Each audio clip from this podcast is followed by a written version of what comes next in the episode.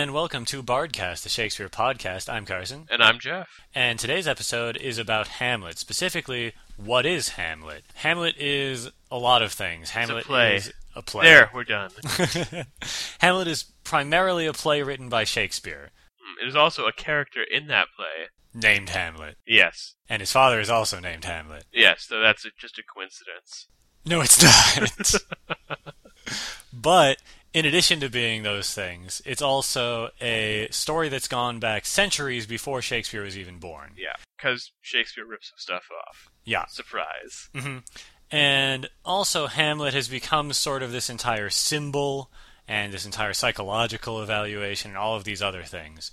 Like, I, I don't think there's any play that's been analyzed as much as Hamlet has. Absolutely not. By far, more scholarship has gone into Hamlet than any other play ever written. Okay, so we're going to talk about the story. In this subject, we're just going to talk about them as the names from the play.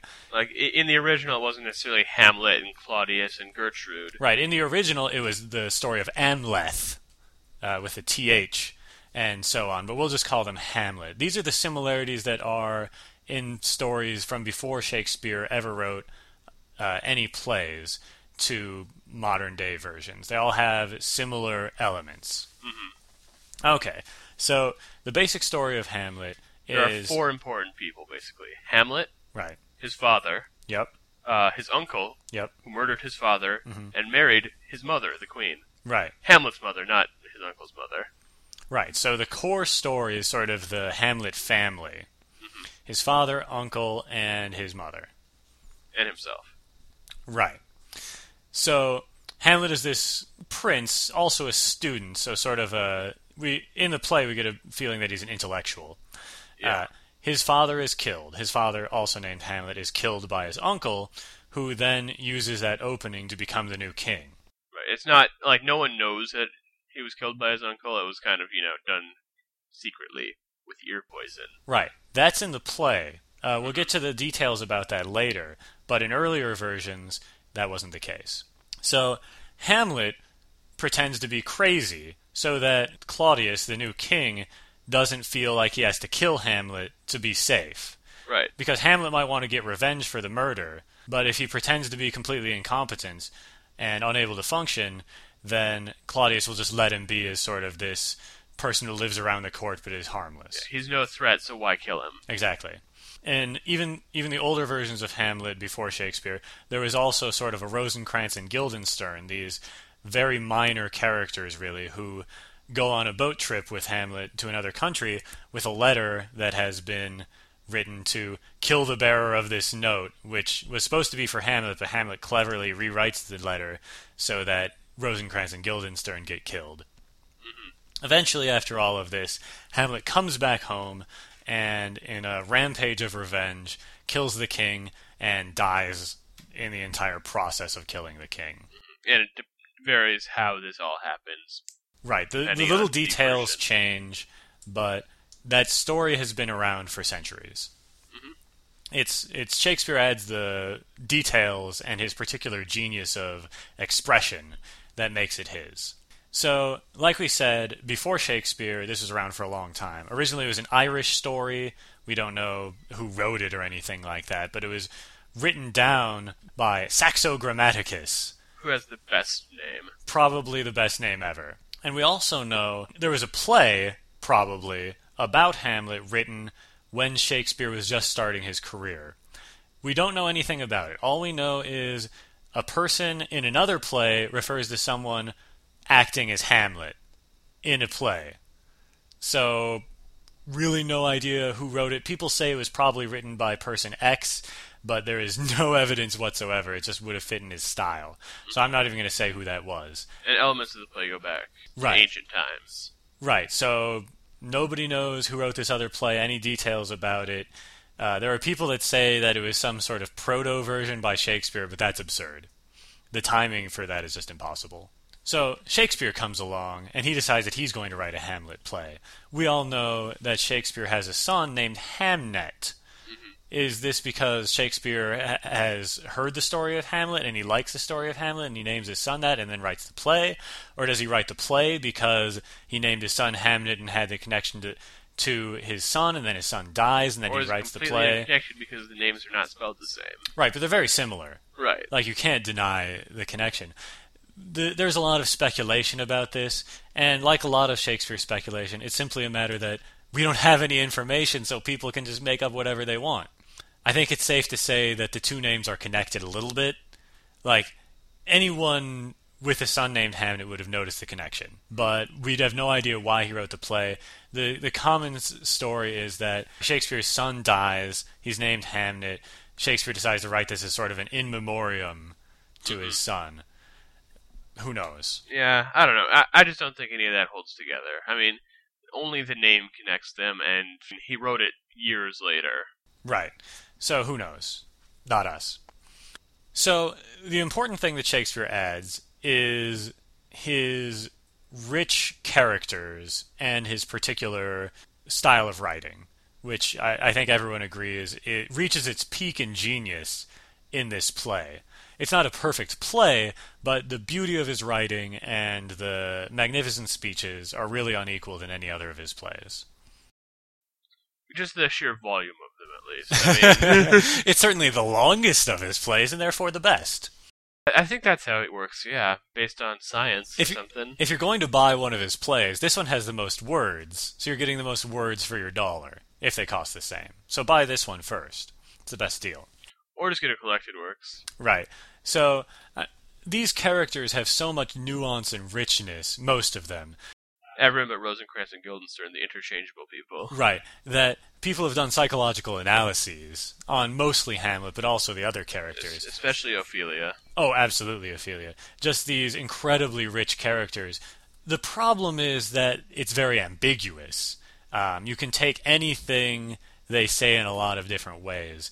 So no one can ever say that character X is character X trait. Like you can't say that Shakespeare suffers from a specific mental illness or something like that. Especially because, you know, most of these psychology things weren't around back then. hmm Like, I mean, you can't say, oh, Shakespeare intended for so and so to represent the id, Yeah. because there was no concept of the id back then. Right, that's outrageous. So the biggest change in terms of plot that Hamlet that Shakespeare introduced is that in the original play, it's a traditional revenge. Hamlet's father is killed, and it's public knowledge that he was murdered, and so Hamlet is forced to get revenge. But to survive, he has to pretend to be mad or incompetent or an idiot, so that he's not seen as a threat until the final moment when he has when he's there to get his kill. Shakespeare changes that and makes it a secret murder, only revealed by the ghost of his father, so that no other character knows Hamlet knows anything, or has any reason to bear the new king any ill will. And so Hamlet's madness becomes a completely different thing, where we have to ask ourselves, is Hamlet indeed mad? He's faking being mad, but he's faking so well that he might actually be crazy. And even before he knows that his father is murdered and he has to pretend to be mad, he is very intellectually disturbed. He wants to die before he knows that his father was murdered. So uh, that's really what adds a whole new level of nuance to the play. This idea of is he actually mad or not? And you can just run around in circles in that for the rest of time and never reach an answer. So we're not going to try to make any decisive comments on that. Yeah. I think this is, a discussion we can easily have later on. Right, but we're never going to say yes he was or no he oh wasn't. no, we're not going to be able to say definitively whether or not he was. We can say what our opinion is. Sure. Okay. So there are three different versions of Hamlet that are available to us. They're called the bad quarto, the good quarto, and the one in the first folio. So, like we've said earlier, a quarto and a folio is just the size of paper that you put something on. So uh, the names don't really matter. You don't have to know what they mean. Basically, the bad quarto seems to be someone was acting in the play or had heard the play, and they wrote down all the lines that they could remember and then published it. People actually think they know which character the person was playing because all of his speeches are there, while the other the rest of the play is more spotty. But who knows? Um, the good quarto is a pretty accurate rendition, and it's used alongside the first folio. Hamlet is unusual for one of Shakespeare's plays because there's a lot of differences between the different versions that seem legitimate. Like they seem written by Shakespeare. It's not like it was just an accident of transcribing or something like that.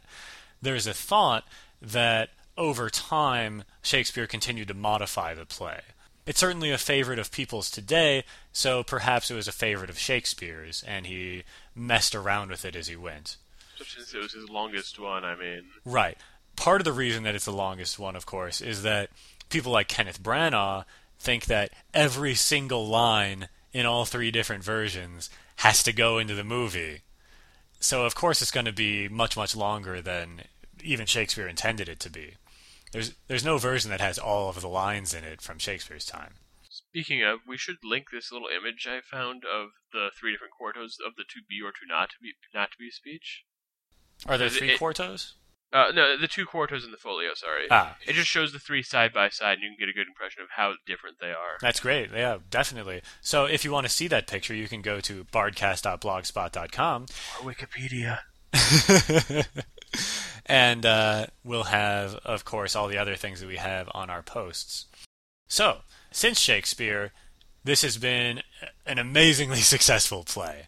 Uh, it has been popular from Shakespeare's time all the way down to today. Of course, plays in general aren't very popular today, but as a play, it's very popular. Universally hailed as Shakespeare's greatest work, except for by some contrarian people. It's definitely his biggest work, and probably it's one of his best. I can't, you know, it's not my favorite. Okay, right. But no one can deny its majesty, the brilliance of the speeches, you know, all the things that people like it for. Yeah, yeah, it's it's really good Yeah. Whether you like it more really or less, long. whether you like it more or less than something else, that's just taste. Yeah, Hamlet is one of the things that Sigmund Freud was really interested in. He did these elaborate psychological interpretations of the character as though he were a real person. And although certainly Hamlet is very detailed and has a lot of personality, I don't think it's really legitimate to do a psychological evaluation of a fictional character in a play. especially because one that was written so long ago, and you have no way to talk to the author. Right, and especially one who might be faking being crazy. Exactly. Of course, since Shakespeare, a lot of people have put on the play of Hamlet, but in addition to that, they've taken the plot of Hamlet and turned it into other things. Yeah, like just like Shakespeare did. Right. I mean, the biggest one of those is probably that all of you know about is the Lion King. Now, when you say the biggest, you mean the best, right? That's not what I said. Okay, well, I'm going to say that The Lion King is the best version of Hamlet available. Adaptation of Hamlet. No. The best version of Hamlet available. I might. I mean, I really like the Lion King, but it really gets away from the whole plot of Hamlet. Here's the thing The Lion King is a great movie. It is. It's really good. But I'm just saying that if it were ba- more based on Hamlet, everyone would have died. That's true, which only goes to show you that The Lion King is better than Hamlet. I don't know. I mean, I think it would be pretty good, like Simba freaking out and accidentally killing that blue bird thing. Yeah, and then dying of poison. Exactly. Well, it wouldn't have to be poison. It could be wildebeest stampede. the most common form of murder in animal people Africa. yes. There, there are other plot thefts of Hamlet, sort of. Like, uh, I- I'm. Some of you may have heard of Rosencrantz and Guildenstern Are Dead, which is a play that is based on Rosencrantz and Guildenstern, the two minor characters, and their life when they're not on stage. Right. Basically, the idea with Rosencrantz and Guildenstern is every scene, when it ends, it, it goes into a real scene from Hamlet. Or when it begins, is they just walked off the stage from Hamlet. Yeah. And they don't know what's going on in the play. like every time Hamlet, the whole Hamlet play comes on, the language of the play suddenly changes, and they just seem really confused as to why they're talking like this. Right. It's very postmodern in that sense. Like, oh, I'm just being crazy for its own sake. Yeah, but it, it, in this instance, at least, I, it, it's very well done. Right. We're not saying it's bad. Right. Well, sometimes it's bad. but the ending gets weird. it is it is neat to see uh, in stories when it seems like everything's revolving around something when What's going on with everyone else? Right, when minor characters, they don't actually care about what the main storyline is. Like in Harry Potter, everything's about Harry Potter. Mm-hmm. But in real life, no matter how important you are, most people just care about themselves and their own lives, or like the people just around them. Mm-hmm. So it's kind of like injecting this dose of reality. Although Hamlet obviously does have characters that are only more concerned about themselves. Yeah. And then I was reading about a couple other ones, like there's a one a play called Fortinbras, which is about Fortinbras after Hamlet and how he's haunted by Hamlet's ghost. That's cool. So he Yeah. has to get revenge for Uh, I, his I, I- I don't actually know anything beyond that. Right. I guess he wouldn't have to get revenge because the guy who killed him died, Yeah, along with everyone else. yeah. And then, except for Horatio. And then there was another one that was Hamlet from Ophelia's point of view. Oh, okay. That would be really weird. It is shockingly called Ophelia. Ah, nice. I really don't see how you would make that into a story. I haven't read it. I just was looking, you know, at the list of Yeah. Hamlet adaptations. Yeah, I just I just don't see it. Okay. So anyway, as we as we've said before, slings and arrows, Awesome. one of the best things available that it isn't putting on Shakespeare plays, but it's directly related to Shakespeare because it's about a theater troupe that's putting on Shakespeare.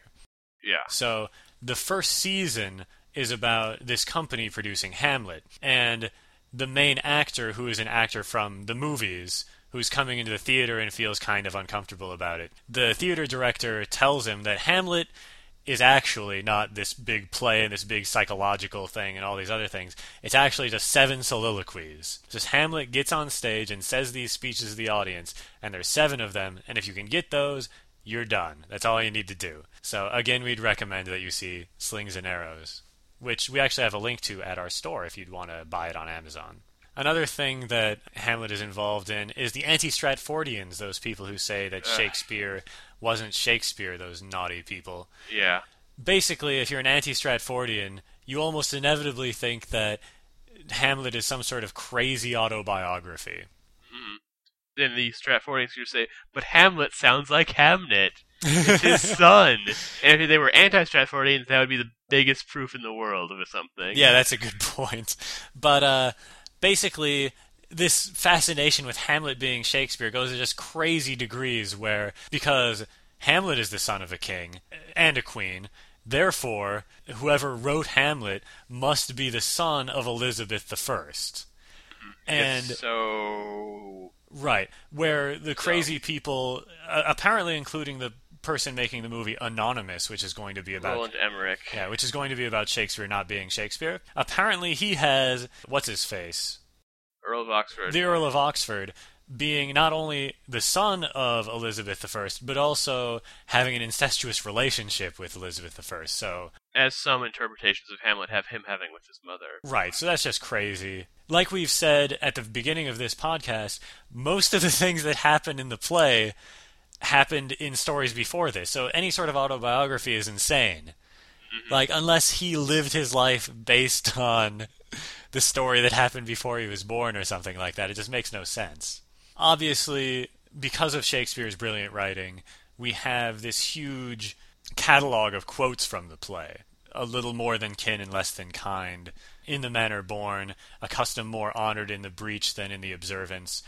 All of these famous quotes to the point where there's an anecdote about an old woman who finally goes to see Hamlet for the first time and she says, Oh, it wasn't that great. It was just a bunch of quotes strung together. Because it has such a huge cultural impact that you've heard a lot of Hamlet before or whether or not you actually see the play. And has such a huge effect in our culture. So, uh, just sort of to remind ourselves about the play, and just as further research, we saw the BBC production of Hamlet that just came out last year, I think. With David Tennant as Hamlet and Patrick Stewart as Claudius. right. And other people as other people, but mostly they don't matter. Yeah. And obviously, Patrick Stewart is some sort of patron saint of acting and can do no wrong. He's quite good in this. Yeah, he's obviously fantastic in this.